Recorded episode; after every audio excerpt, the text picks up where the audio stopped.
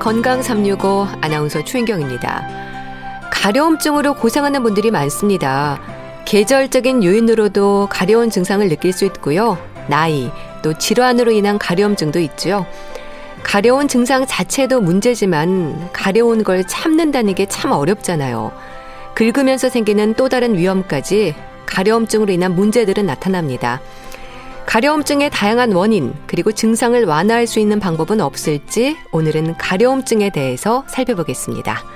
건강 365 신승훈의 그 후로 오랫동안 듣고 시작하겠습니다. 소양증으로 진단되는 가려움증은 다양한 원인으로 발생합니다. 다소 주관적인 감각이기도 해서 가려움증의 정도를 판단하기가 쉽지 않을 것 같은데요. 가려움증 어떻게 이해하면 될까요? 경희대 한방병원 황덕상 교수와 함께합니다. 교수님 안녕하세요. 네, 안녕하세요. 네, 교수님이 가려움증이 흔하죠? 네, 아무래도 이제 특히 요즘 겨울과 같이 건조한 날씨, 이제 건조한 계절이 되면은 특히 이런 가려움증을 좀 심하게 호소하시는 경우들이 많은데요. 네. 어, 뭐 연구에 따라서 보면은 건강보험 시사평가원 그런 결과를 봐도 연령에 따라서 다 비슷한 정도의 수준으로 계속 이제 가려움증도 나타나고 물론 이제 뭐 60대 어, 이후, 70대 이후에 노인에게서도 많이 나타나는데 그런 것들이 이제 노화와 관련돼서 피부 건조증이 나타나는 경우에 그런 소양감, 가려움증도 많이 나타납니다.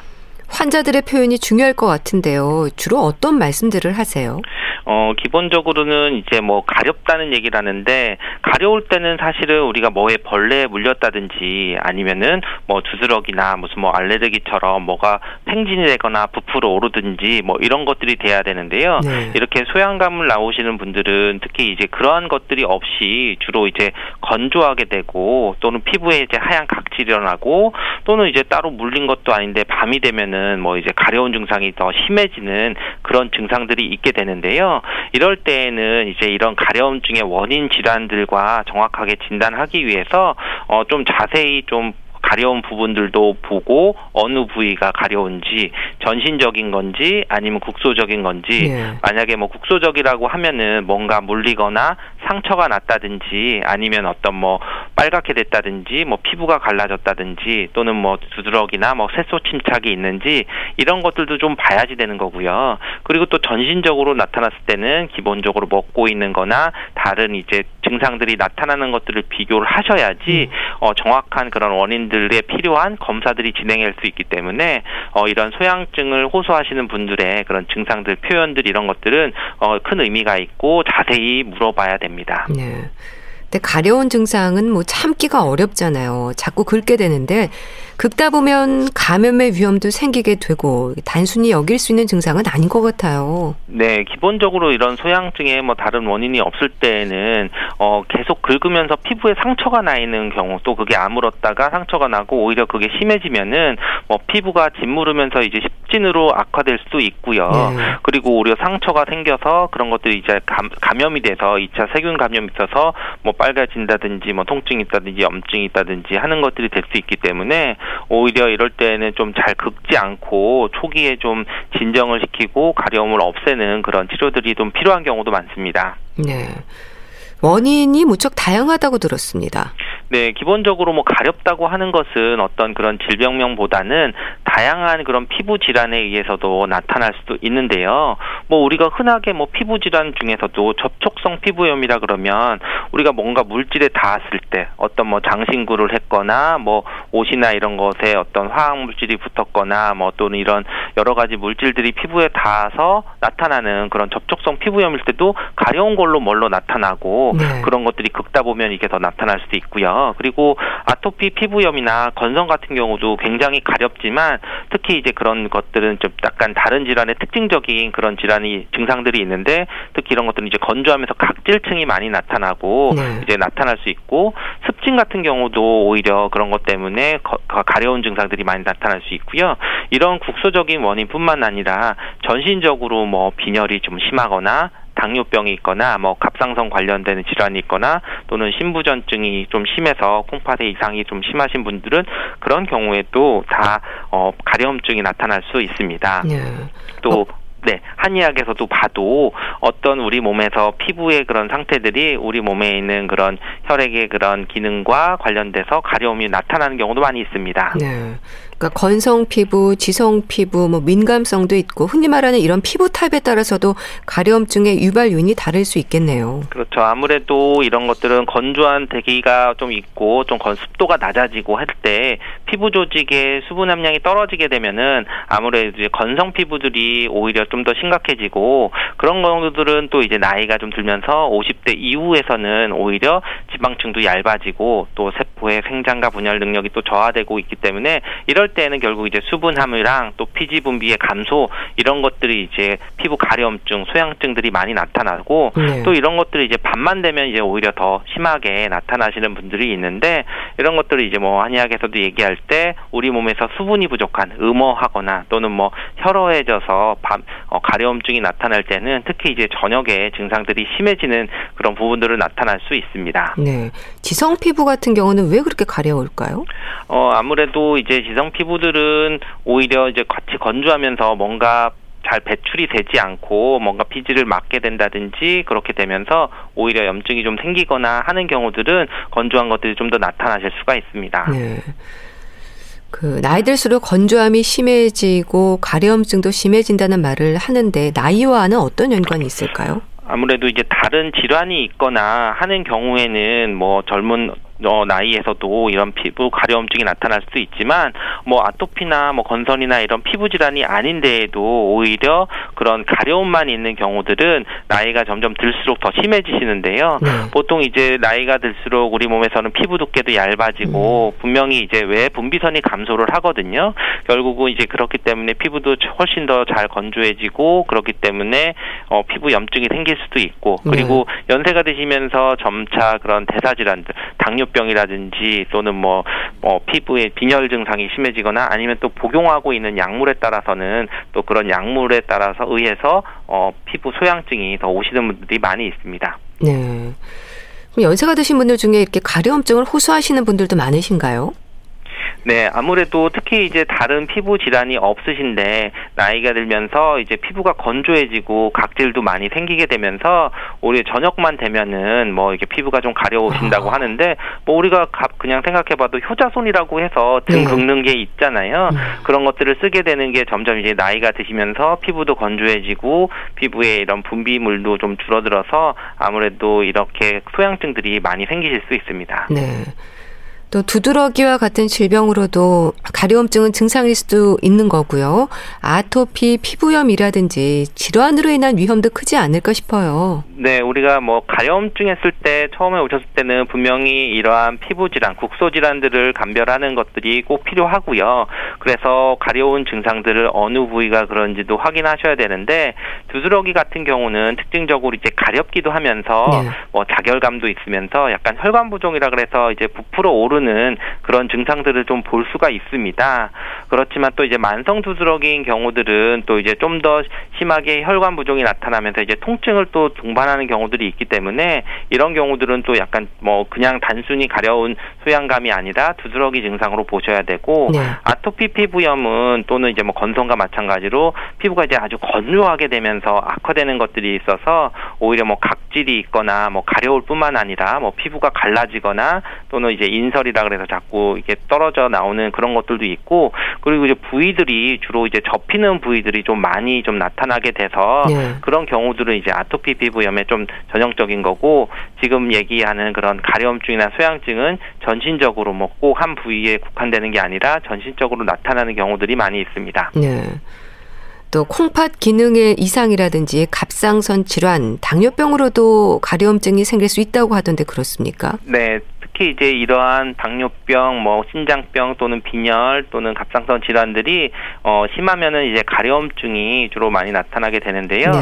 뭐 당뇨 환자들이 주로 이제 뭐 말초 신경 변증이라고 해서 결국은 이제 혈당이 좀 잘 조절이 안 되시는 분들, 혈당이 좀 고혈당이 오래 지속이 되는 분들은 오히려 이제 피부에 탈수가 돼서 피부도 건 건조해지고 가려운 증상들도 많이 있고 오히려 또 이제 말초에 이제 신경이 잘 어, 합병증처럼 전신적으로 가려움증이 나타나실 수도 있다고 하고요. 이럴 때는 단순히 뭐 피부 쪽에 관리를 하는 것뿐만 아니라 네. 꼭 혈당 조절이 중요한 거 된 거고요. 아. 그리고 이제 콩팥병이 있어서 신장 질환이 있으셔서 오히려 뭐 투석을 하셔야 되거나 뭐 신부전이 오시거나 할 때에는 오히려 그걸로 인해서 이제 전신 가려운 증상들이 많이 오게 되고 또는 이제 갑성성 어 기능 항진증이 있어도 피부의 혈류량이 증가해서 오히려 이제 피부의 온도들이 올라가고 자꾸 네. 위로 열이 나서 오히려 가려 가려움 증상들이 많이 나타날 수 있다고 합니다. 네.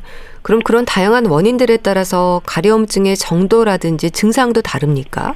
그렇죠. 아무래도 이제 그런 가려운 증상이 나타나는 어떤 부위들 전신적이냐 또는 국소적이냐 또는 어떻게 나타나느냐에 다 관찰을 해보셔야 되는데요. 예. 그래서 이제 기본적으로 어, 전신 가려움증이 오시면은 그 가려운 부위들을 봤을 때 어, 1차성 어떤 피부 병변이 있느냐 이런 것들을 확인하고 뭐가 물려 있거나 뭐가 상처가 있거나 뭐가 나았거나 뭐가 두드러기처럼 올라왔다든지 홍반이 있다든지 이런 거를 확인하셔서 예. 보통은 어, 가려움증은 그런 것이 없이 그냥 긁은 자국 때문에 생기는 뭐 2차성 피부 병변만 예. 관찰이 돼야 되는 거고요. 그리고 또 이제 넓은 부위가 됐을 때는 약간 대칭적으로 오게 되는 거죠. 예. 뭐 한쪽만 오게 되거나 그러는 것보다는 그리고 이제 서서히 발생해서 점차 진행하게 되는 게 뭐 수개월에서 수년 동안 지속이 될 수 있기 때문에 단기간에 뭐 어떤 내가 어, 자고 일어났더니 갑자기 확 심해졌다 그러면은 그건 내가 뭐 음식을 잘못 먹었다든지 또는 뭐 다른 뭐 알레르기를 유발할 수 있는 그러한 뭐 접촉을 했다든지 이런 걸 수가 있게 되는 거고요. 그리고 또 이제 다른 전신적인 내부 질환의 임상적인 그런 것들이 같이 나타나는지도 항상 좀 확인을 하셔야 되는데 네. 이럴 때에는 뭐 전신 질환의 그런 심한 정도와 가려움증의 정도는 또 비례하지 않는다고 얘기를 하거든요. 음. 예를 들면 뭐 당뇨증이 너무 심하다고 해서 내가 그 사람이 다름이 더 심하다. 뭐 꼭 그렇지는 않고 그런 네. 것들이 연관이 없을 수 있기 때문에 기본적으로 이런 가려움증에 대한 그런 증상이나 정도는 개별적인 차이들이 많이 있는 거고 다른 전신적인 그런 질환의 상태를 음. 같이 종합적으로 좀 판단을 하셔야 됩니다. 예. 근데 참 벌레에 물려서 일시적으로 가려운 증상이 있어도 힘든데요. 이렇게 질환으로 인한 전신 가려움증은 얼마나 힘들까 싶습니다. 가려움증으로 인한 그 환자들의 고통 심한 경우도 많을 것 같은데 뭐라고 말씀들을 하시나요? 그렇죠. 정말 뭐 잠을 못 잘 정도로 이제 뭐 가렵다 뭐 이렇게 예. 얘기를 하고 그리고 그러다 보면은 결국 잠을 못 자면은 숙면을 어, 취하지 못하고 전체적인 컨디션도 많이 떨어져서 일상생활이 좀 힘들어 하시는 분들도 있게 되는 거고요. 굉장히 컨디션이 좀 나쁘게 되는 거고 더구나 이제 심하게 또 이제 잠결에 긁었다가 뭐 상처가 나서 이차적인 감염이 되면은 그걸로 인해서 뭐 외형적으로 보거나 또는 실질적으로 본인도 느끼는 것이 힘들기 때문에 어떻게 보면 굉장히 좀 힘들어 하시는 분들이 있고 오히려 뭐 약을 발라도 뭐 잘 안 되는 경우들도 있기 때문에 좀 더 많이 힘들어 하시는 분도 계십니다. 네. 그렇게 주로 밤에 더 가렵다는 말을 하는데 이유가 있을까요? 어, 기본적인 증상들이 밤에 되면 우리 한의학에서도 보면은 혈어하면은 모든 증상들이 좀 더 밤에 심해진다고 하는데 우리 몸에서는 기본적으로 밤에 그런 대사나 수분이나 이런 것들이 좀 쌓아지고 촉촉해져야 되는데 그런 것들이 좀 원활해지지 않을 때에는 오히려 밤에 좀 상처들이 더 건조해지면서 좀 나타나시게 되는 것 같습니다. 네. 그런 가려움증 때문에 숙면을 취하기 어려운 점이 또 문제가 될 수 있는 거군요. 그렇죠. 기본적으로 가려운 것들이 뭐 낮에는 또 다른 일을 하거나 뭐 활동을 하거나 업무를 하게 되면은 또 이제 의식, 의식을 못 하고 그냥 또 잘 지나갈 수 있는데 오히려 이제 잠을 들게 되거나 또 이제 오히려 그러면 피부에 또 집중을 하게 되고 그런 것 때문에 계속 너무 또 예민해지거나 하는 부분도 겪을 수 있습니다. 네. 이 한의학에서는 가려움증에 대한 치료를 어떻게 하나요? 원인에 따라서 다르겠죠?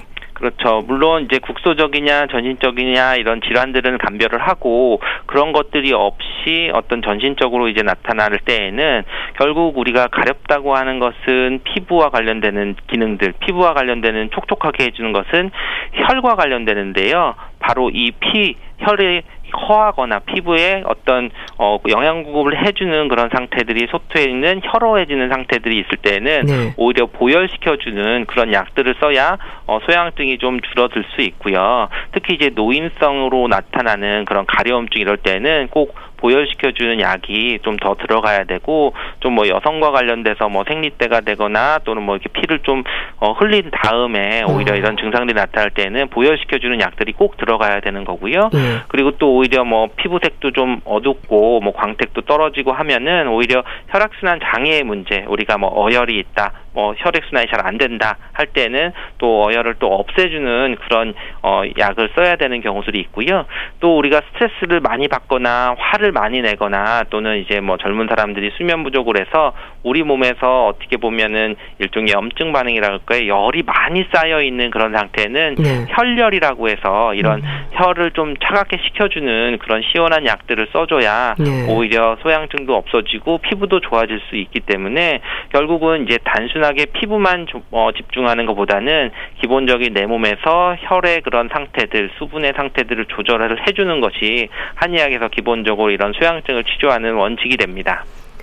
근데 나이 들면서 각질이 생기고 건조해지는 건 당연하다는 생각을 하는 분들도 있거든요. 그래서 또 기름진 음식을 먹어야 한다는 말도 하는데 연관이 있는 걸까요? 어, 기본적으로 이제 음식에서는 오히려 어, 또 한 면에 생각할 때는 너무 몸에 열이 쌓이는 음식들은 좋지 않습니다. 네. 결국 뭐 가공식품을 먹는다든지 또 너무 기름진 음식을 먹었을 때에는 그것으로 인해서 뭐 기저질환들 뭐 다른 질환들이 악화될 수도 있고 또 염증이 심해질 수도 있기 때문에 뭐 굳이 그렇게 너무 기름진 거를 먹는 것보다는 오히려 내 몸에 이제 수분이 잘 생성이 될 수 있고 골고루 된 그런 음식 소화가 잘 되는 음식들을 섭취하는 것이 더 좋습니다. 네.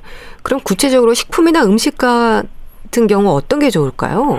어, 기본적으로 어떤 기본적인 음식은 열이 쌓여 있는 것들을 좀 개선할 수 있는 너무 매운 음식이나 이런 네. 것들은 좀 피해야 되고요. 그리고 어, 당뇨 환자들이 있으면은 오히려 더 피부 가려움증이 더 심해질 수 있기 때문에 너무 단 음식이나 뭐 네. 식품 첨가물이나 이런 것들이 어, 많이 들어가 있는 음식은 좀 피하시고 오히려 우리가 평소에 좀 잘 안 먹게 되는 약간 그런 쓴맛이 나는 그런 나물 종류들이 아, 오히려 나물 종류요? 그렇죠. 그게 고미가 들어가 있는 게 어떻게 어떻게 보면 우리 몸에 있는 열은 꺼트려 줄 수 있다고 얘기를 하거든요. 네. 그러니까 이제 나물이나 이런 것들을 좀 먹는 것이 우리 몸을 좀 몸에 열도 좀 식혀주면서 염증도 좀 억제시켜 줄 수 있는 그런 어 음식이 될 수 있기 때문에 이제 이러한 가려움증이 있을 때는 그런 음식이 좋습니다. 네. 일상에서도 가려움증을 유발하는 요인들이 있잖아요. 뭐 옷의 소재라든지 침구류도 그렇고요. 청소도 신경을 써야 될 것 같은데요. 그렇죠. 아무래도 우리가 뭐 흔하게 요즘에 어 뭐 진먼지 진드기나 아토피 같은 경우는 뭐 진드기나 뭐 따로 알레르기가 있거나 할 때는 여러 가지 그런 원인이 될 수가 있기 때문에 기본적으로 이제 뭐 환기를 자주 시켜 주신다든지 그리고 너무 직접적으로 이렇게 닿을 수 있는 피부 있을 때에는 될 수 있으면 뭐 소재들을 좀 부드럽거나 자극이 없는 소재에 있는 옷을 선택하시는 것도 좋고 네. 만약에 이제 뭐 드라이 클리닝이나 이런 어떤 화학 물질을 이용해서 세탁을 한 옷들은 바로 입는다기보다 보다는 좀 이렇게 환기를 시켜서 어느 정도 그런 부분들을 좀 날릴 수 있는 그런 다음에 하시는 것들도 좋고 기본적으로 이제 그런 어떤 피부가 직접적으로 접촉하는 부분들의 그런 어 천이나 그런 것들을 선택하는 것들은 좀 주의를 하셔야 됩니다. 네. 스트레스와는 어떤 연관이 또 있을까요? 어, 우리가 피부 소양증이라고 할 때 한의학에서도 얘기할 때 혈열이 문제가 된다고 얘기를 했는데요. 결국 우리 몸에서 열이 뭔가 쌓이는 그런 습관들은 피부에 나쁜 영향을 미칩니다. 근데 우리가 열을 쌓게 하는 게 음식도 있지만 우리가 스트레스 받는 거 네. 또는 뭐 스마트폰이나 컴퓨터나 이런 것을 밤늦게 너무 늦게까지 하는 것도 어떻게 보면 우리 몸에서는 또 열을 조장 발생할 수 있는 겁니다. 결국은 내가 먹는 스트레스 또는 뭐 컴퓨터나 뭐 이제 핸드폰이나 어떤 이러한 스트레스들 또는 정신적인 스트레스들 뭐 이런 것들까지도 다 우리 몸에서 열을 유발을 하고 그런 것들 때문에 소양증은 좀 악화될 수 있습니다. 네, 그 스트레스를 받지 않도록 하셔야 되겠고요.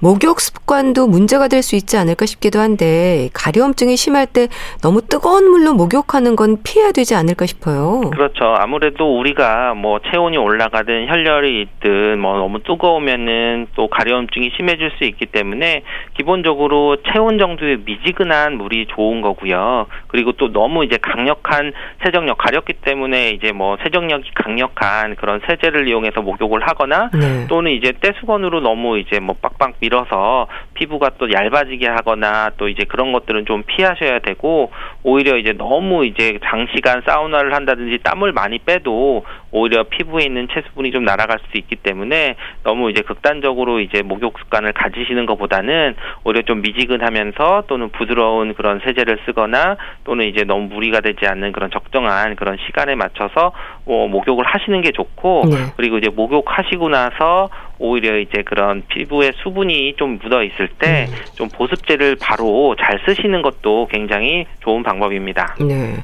그러니까 보습제가 증상을 완화하는데 도움이 되긴 한데 또 질환으로 인한 가려움증의 경우에는 보습제를 바른다고 해결되는 게 아닌 거죠. 그렇죠. 아무래도 보습제는 기본적으로 우리 몸에서 수분을 어, 잘 유지를 해주고 각질층의 수분을 유지해서 덜 가렵게 해주는 것인데요. 예.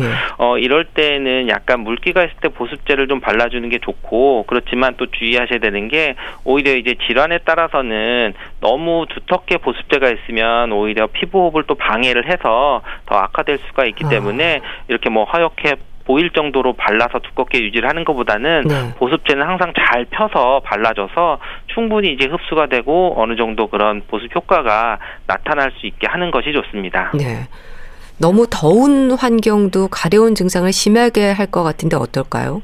네, 아무래도 우리가 스트레스, 열, 혈열 또는 뭐 음식들 먹는 거 항상 우리 몸에서 수분을 유지하는 거는 열과 관련이 되기 때문에 너무 또 고온의 온도에서 또 건조하게 되는 것들을 유지하는 게 어, 어 피하 피하셔야 되고요. 네. 그렇기 때문에 온도는 뭐 추운 겨울이라고 해도 너무 높은 온도를 유지하는 것보다는 오히려 이제 적정하게 뭐 20에서 25도 사이를 유지하시는 게 좋고 네. 그리고 또 항상 같이 생각하셔야 되는 게 이제 습도를 50% 이상 정도 유지를 하시는 게 좋기 때문에 뭐 필요하시면 뭐 가습기를 쓴다든지 네. 아니면은 뭐 항상 빨래를 좀 널어서 항상 뭐 온도와 습도를 좀 균형을 좀 맞추시는 것이 좋습니다. 네. 긁을수록 더 가렵다고 하지만 참기가 어렵잖아요. 이럴 때 도움이 되는 방법 없을까요? 네, 이제 우리가 흔하게 뭐 참다가 참다가 이제 연고를 바르고 해도 많이 힘들어 하시는데 좀 이제 손쉽게 할 수 있는 게 어떻게 보면 이제 심한 가려움중에 이제 wet dressing이라고 해가지고 우리가 이제 그 젖은 드레싱이라고 표현을 하거든요. 젖은 드레싱이요? 젖은 드레싱. 음. 그런 것은 이제 우리가 생리식염수를 아주 네. 이제 깨끗한 그런 뭐 거즈 같은 거를 적절히 담갔다가 그냥 가려운 부위를 살짝 덮어놓는 겁니다. 아. 그러니까 어, 당장 이제 그렇을 때 오히려 약간 피부를 좀 덮여도 있고 또 열을 좀 식혀주면서 가려움을 좀 피해서 손이 가는 것들을 좀 더 줄일 수가 있거든요. 이런 경우들은 이제 아주 심한 뭐 아토피 증상이 있는 경우에 또 이래도 웨트레싱을 해서 어느 정도 좀 이제 유지를 하거나 소양감도 줄이고 또 이제 피부에 그런 건조되는 것들이나 이런 것들을 좀 줄일 수도 있거든요. 네. 어, 이런 것처럼 꼭 생리식염수가 아니더라도 뭐 외부로 이제 노출돼 있는 그런 상처가 없 다고 하면은 그냥 뭐좀 깨끗한 물을 해서 좀 시원하게 해서 어 잠깐 덮어주는 것이 웨트레싱으로 해서 하는 것이 좋고 물론 이제 뭐 아이스팩을 댄다든지 뭐 아주 차갑게 하는 것도 방법이지만 또 그런 경우들은 또 너무 또 자극이 돼서 시렵거나 해가지고 오히려 또 어. 불편감이 일수 수 있기 때문에 네. 약간의 이런 웨트레싱처럼 이렇게 활용하시는 방법도 어 당장 이제 가려울 때는 좀 잘 넘어갈 수 있는 그런 방법입니다. 네, 알겠습니다. 자, 소양증으로 진단되는 가려움증에 대해서 알아봤는데요. 경희대 한방병원 황덕상 교수와 함께 했습니다. 말씀 잘 들었습니다. 감사합니다. 네, 감사합니다.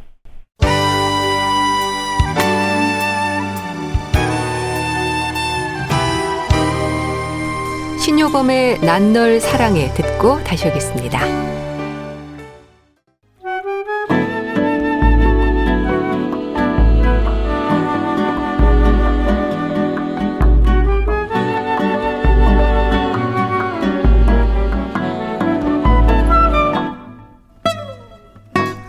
건강한 하루의 시작. KBS 라디오 건강 365. 최윤경 아나운서의 진행입니다. KBS 라디오 건강 365 함께하고 계십니다.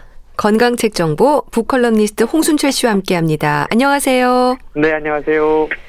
오늘 소개해 주실 책은 움직임에 중력을 더하라. 이 자세 문제를 지적하는 걸까요? 어떤 내용의 책인가요?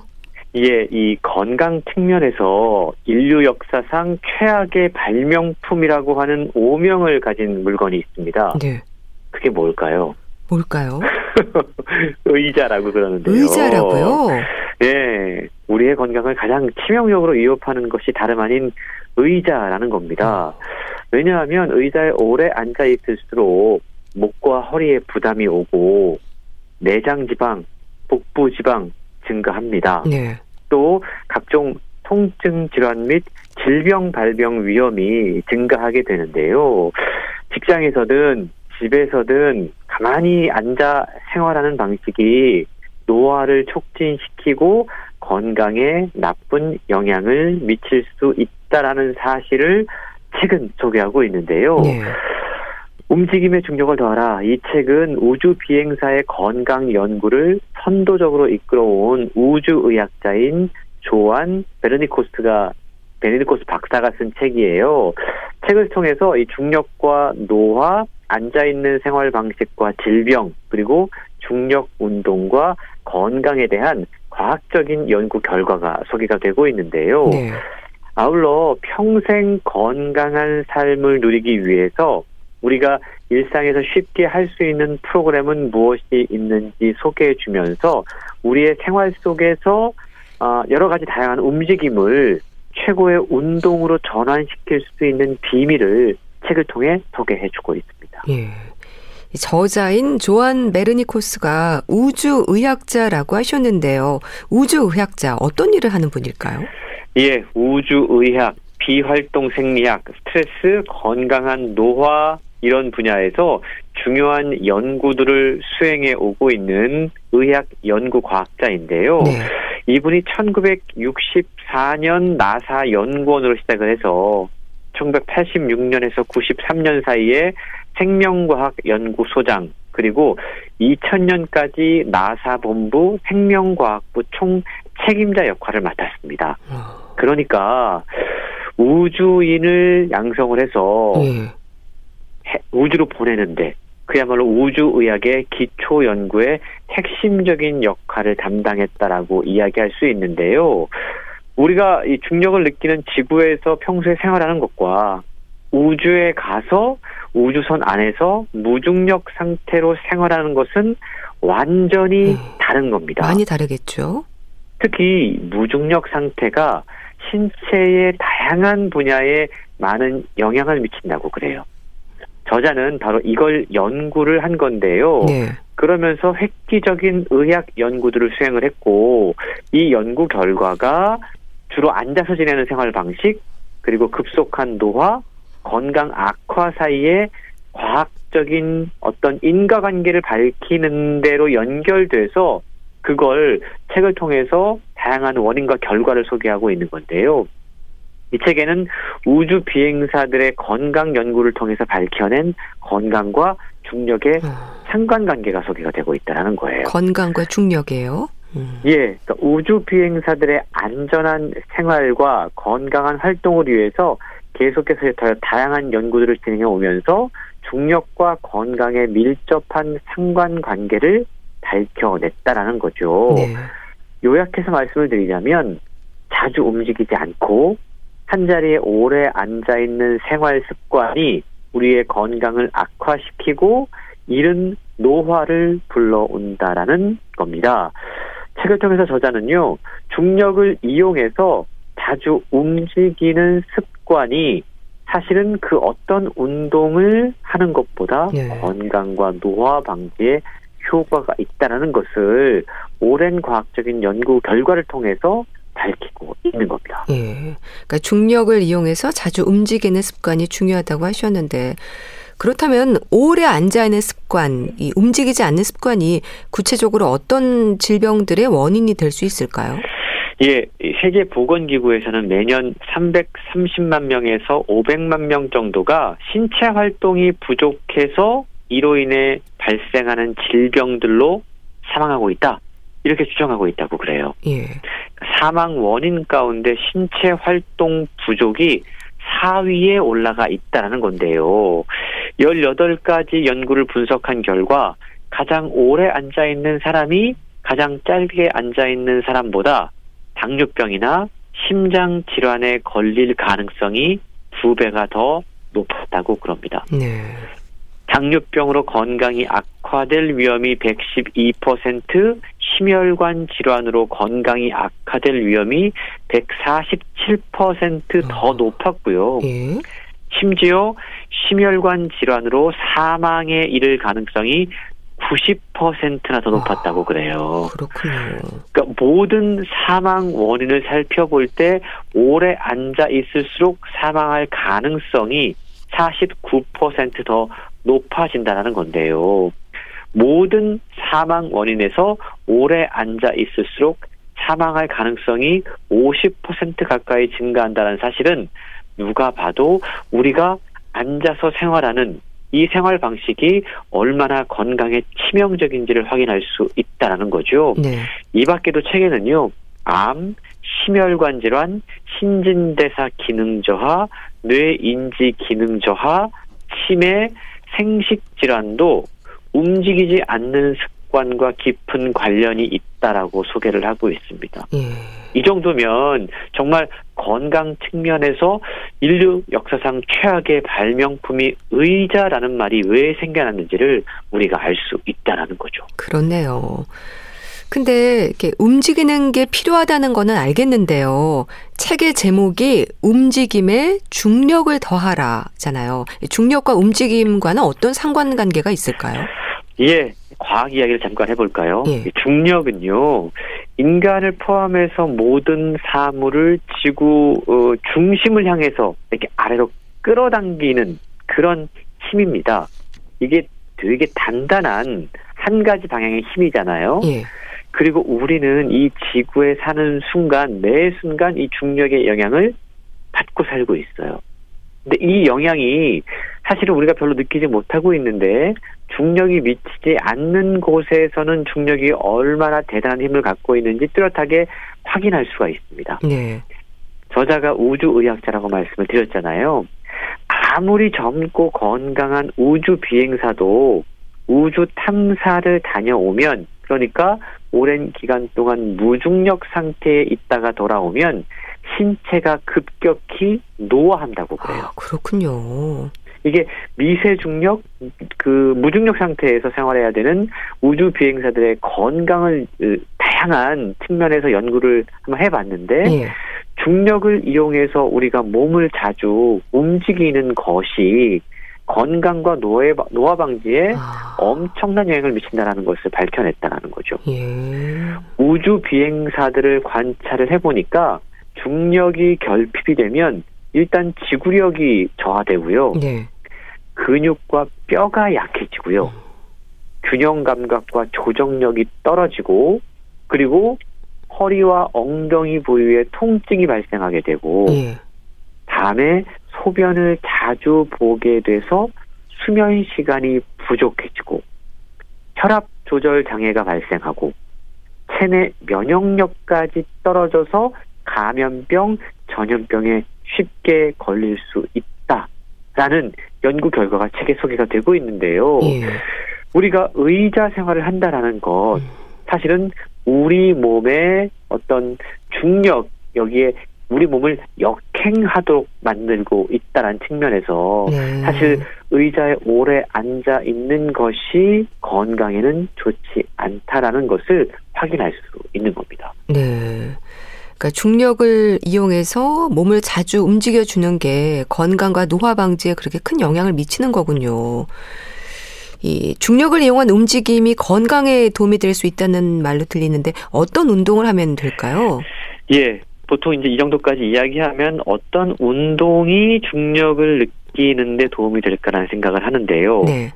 책은 운동하지 말라고 소개해요. 운동하지 말라고요? 네. 격렬한 운동하지 말아라. 예. 그보다는 일상생활에서의 우리가 하는 흔한 움직임이 아. 건강에 더욱 도움이 된다. 예. 이런 조언을 하고 있는 건데요.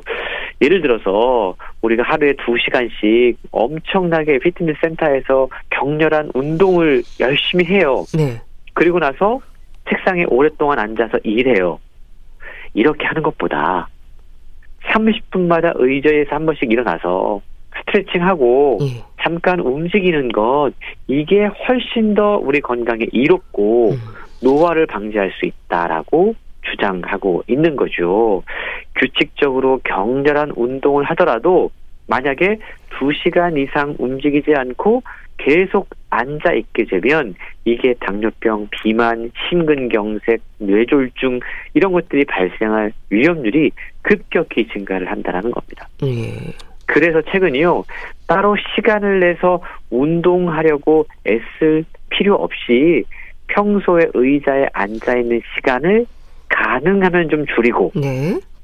의자나 소파에서 잠깐 일어나서 어. 주변을 걷거나 스쿼트를 하는 것 이것이 최대한 중력을 느끼면서 이동할 수 있는 그리고 어떤 우리의 건강을 챙길 수 있는 방법이다라고 최근 이야기하고 있는데요. 예. 그래서 지금 저도 앉아 있다가 일어났습니다. 그래서 네. 지금 책을 소개하고 있는데요. 어떻게 이게 가능할까? 사실은 이 모든 놀라운 변화는요. 사소한 것에서 시작이 됩니다. 예. 책은 우리 몸의 변화는 일어서는 사소한 과정에서 발생한다라고 이야기를 하고 있어요. 일단 앉아 있다가 몸을 이렇게 세우면 자세가 바뀌잖아요. 네. 그러면서 우리 몸의 편형 감각을 담당하는 귀 속에 있는 전정계와 또 뇌에서 균형 작용이 일어난다고 그럽니다.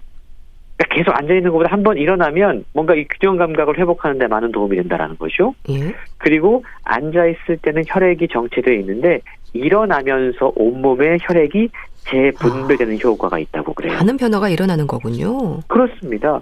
그러면서 심장과 목에 있는 혈압 센서를 자극을 해서 예.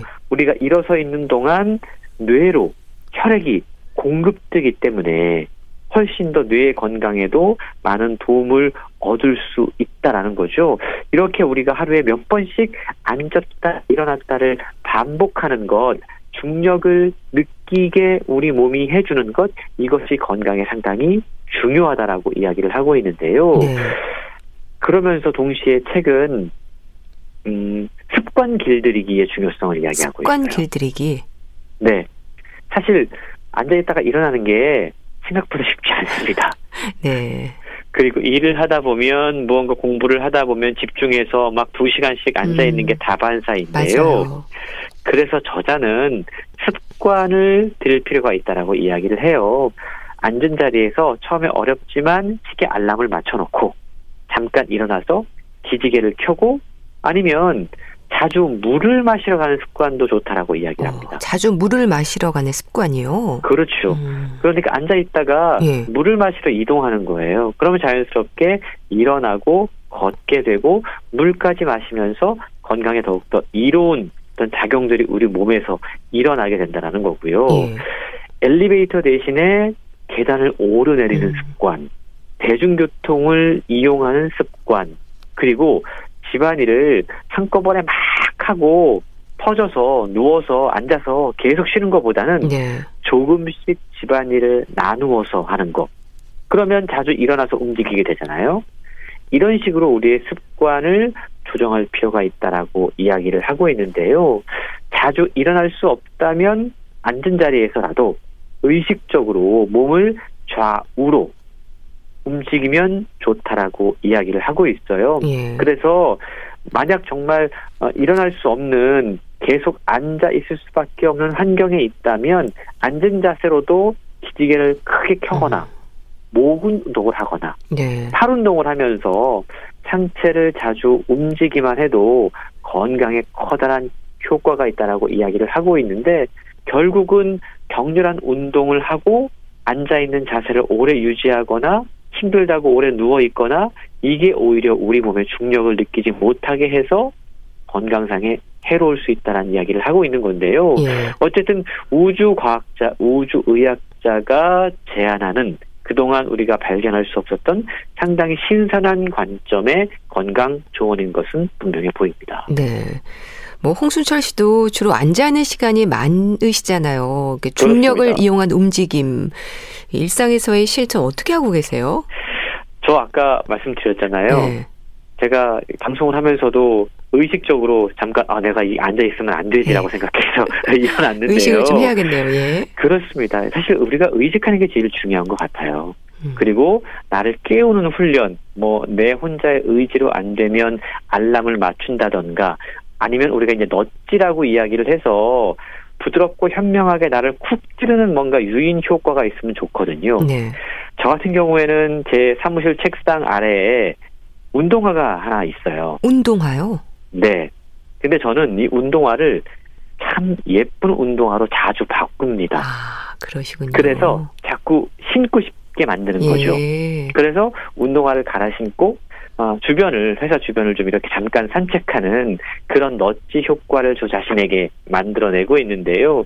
이런 식으로 자신의 의지만으로 안 될 때 자기를 움직이게 할 수 있는 현명한 쿡쿡 찌름 넛지를 만드는 것도 뭔가 우리의 삶을 우리의 습관을 조정하는데 커다란 도움이 될 것 같습니다. 예. 우리가 습관을 얘기할 때 사실 좋은 습관이라는 말을 하잖아요. 이렇게 몸을 움직이는 거 참 쉽지 않은 것 같아요. 사실 스트레칭도 습관이 안 된 분들 같은 경우는 기지개에도 잘 안 키지 않나요? 그렇습니다. 근데 이 책에 보면요. 켤 수밖에 없게 돼요. 네. 왜냐하면 네. 우리가 사소한 움직임인 것 같지만 기지개를 켜는 것만으로도 우리의 신진 대사와 또 우리의 혈액 순환과 여러 가지 림프절과 이런 것들이 자극을 받아서 정말 우리가 상상하지 못하는 놀라운 효과가 나타난다라고 이야기를 하고 있거든요. 네. 사실 우리가 일상을 살면서 중력을 느끼지 못하는 순간이 거의 앉아 있는 순간인 것 같아요. 네. 앉아 있게 되면 앞서 소개한 것처럼 배만 잡고 나오게 되고 네. 허리 통증과 척추 통증, 목 통증으로 이어지게 되는데요. 네. 우리가 일어서 있으면 한번 일어서 보세요. 음. 중력이 느껴지거든요. 네. 걸을 때도 무의식적으로 걷기보다는 내 몸을 누군가 아래서 끌어당기고 있다는 느낌을 가지고 중력을 느끼면서 걸으면 훨씬 더 건강에 이롭다라는 내용이 책에 소개가 되고 있으니까 우리의 어떤 사소한 네. 생활 습관들을 중력을 느끼면서 하는 것으로 바꿔보는 것도 좋을 것 같습니다. 네. 정말 사소한 것부터 몸을 좀 움직여보는 습관을 가져야겠네요. 자, 건강책 정보 움직임에 중력을 더하라 소개해드렸는데요. 보컬럼니스트 홍순철 씨와 함께 했습니다. 감사합니다. 네, 고맙습니다. 미스터 투의 하얀 겨울 보내드리면서 인사드릴게요. 건강365 아나운서 최인경이었습니다. 고맙습니다.